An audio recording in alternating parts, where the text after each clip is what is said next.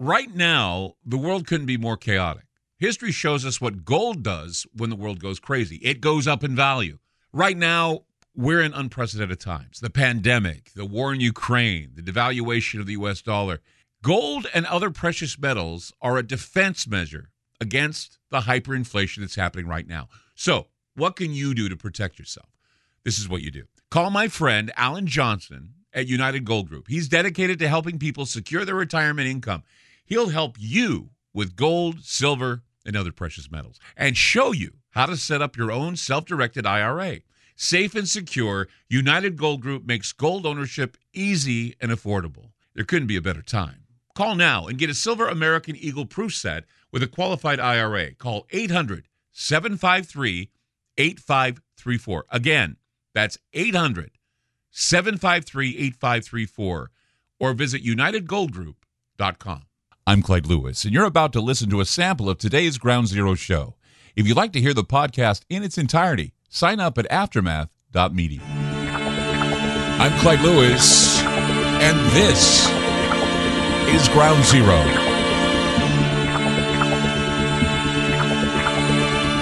The numbers to call tonight 503 225 0860. That's 503 225 0860.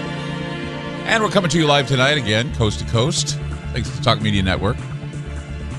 Good to be on board here. With TalkStream Live also linking to radio stations across the country that uh, play our show. And, of course, Aftermath.media, place to go to subscribe and listen to the shows at your own convenience. Otherwise, groundzero.radio is available. You can go to listen to now live on the internet. The numbers call tonight 503 225 0860. That's 503 225 0860.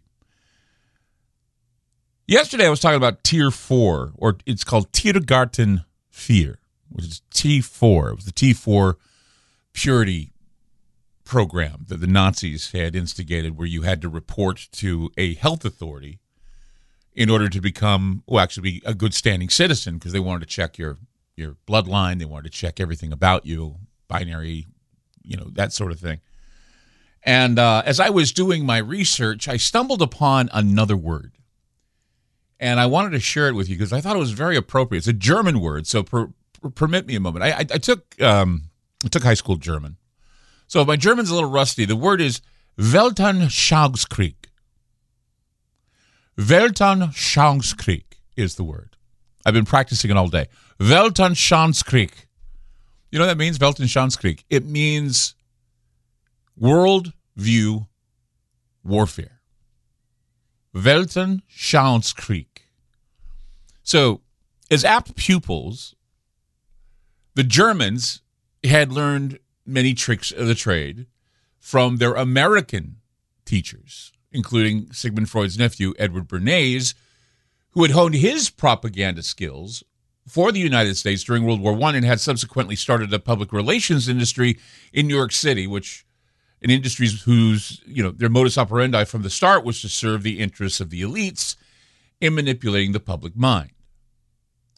In 1941, U.S. intelligence translated Weltanschauungskrieg as psychological warfare.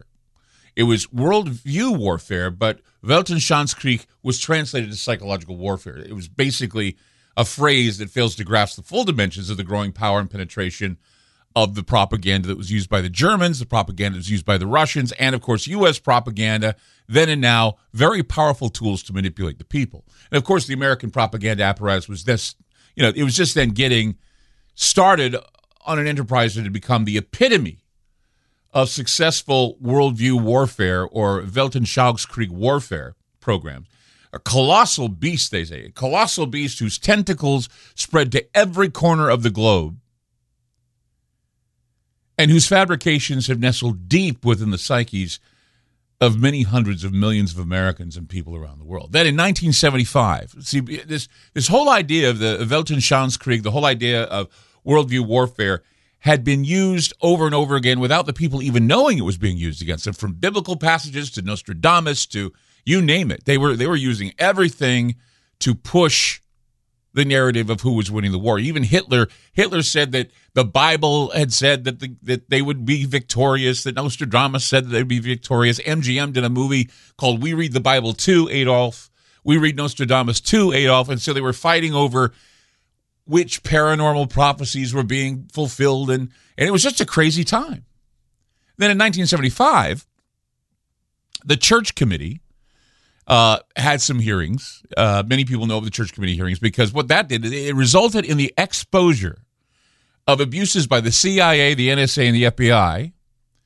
In 1977, Carl Bernstein wrote a long piece for Esquire called The CIA and the Media, naming names of journalists and publications, like New York Times, CBS, all worked with and for the CIA in propagandizing the American people and the rest of the world. And this has been known by conspiracy theorists as Operation Mockingbird.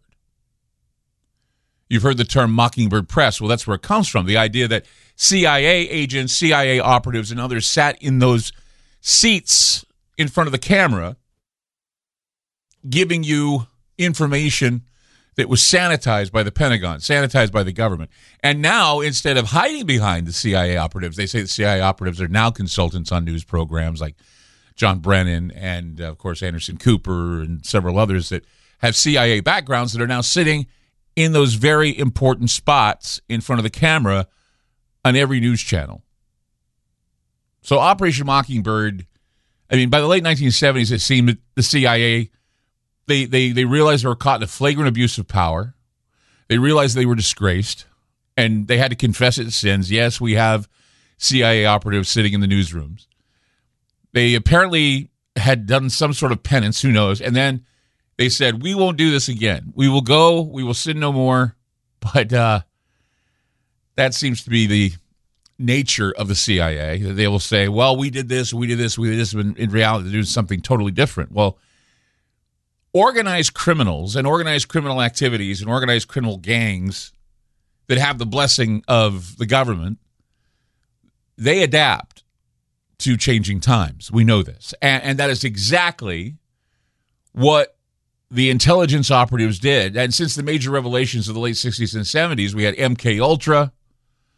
And with MK Ultra, we had sleeper assassins. With MK Ultra in training, we had uh, major takeovers. Uh, we had uh, coup d'etats, assassinations, foreign leaders, decapitation exercises where they took out a bunch of leaders, planned to take out many important and powerful leaders, replace them with puppet governments. This had been going on. I mean, 1973, we saw Operation Cyclone, uh, and, and I'm, I'm sure they're plotting something against Putin as we speak right now. So, with all of that, with all that nicely planned Gladio stuff from NATO and from uh, you know, all the stuff that we had the CIA up to doing and, and Mockingbird and all that. MK Ultra was used to drug and otherwise torture people and use trauma to create alters. So they could go, they'd be sleeper assassinations, uh, assassins where they trigger them and they would go out and they do the, the bidding of their, of their master and then they'd come back and act as though nothing happened. And so they would recruit spies for the CIA They'd re- recruit assassins that go into malls and start shooting people or go into schools and shoot people. That's the nature of MK Ultra. That's the nature of this what they call this Weltanschauungskrieg that was handed over by the Germans.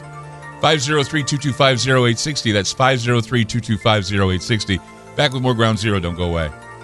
You just listened to a segment of Ground Zero. If you'd like to hear previous shows along with having access to our online library and social media platform, Sign up now at aftermath.media. It's only $10 a month, and there's also yearly specials to fit your budget. Again, go to aftermath.media. I'm Clyde Lewis, and thank you for supporting Ground Zero.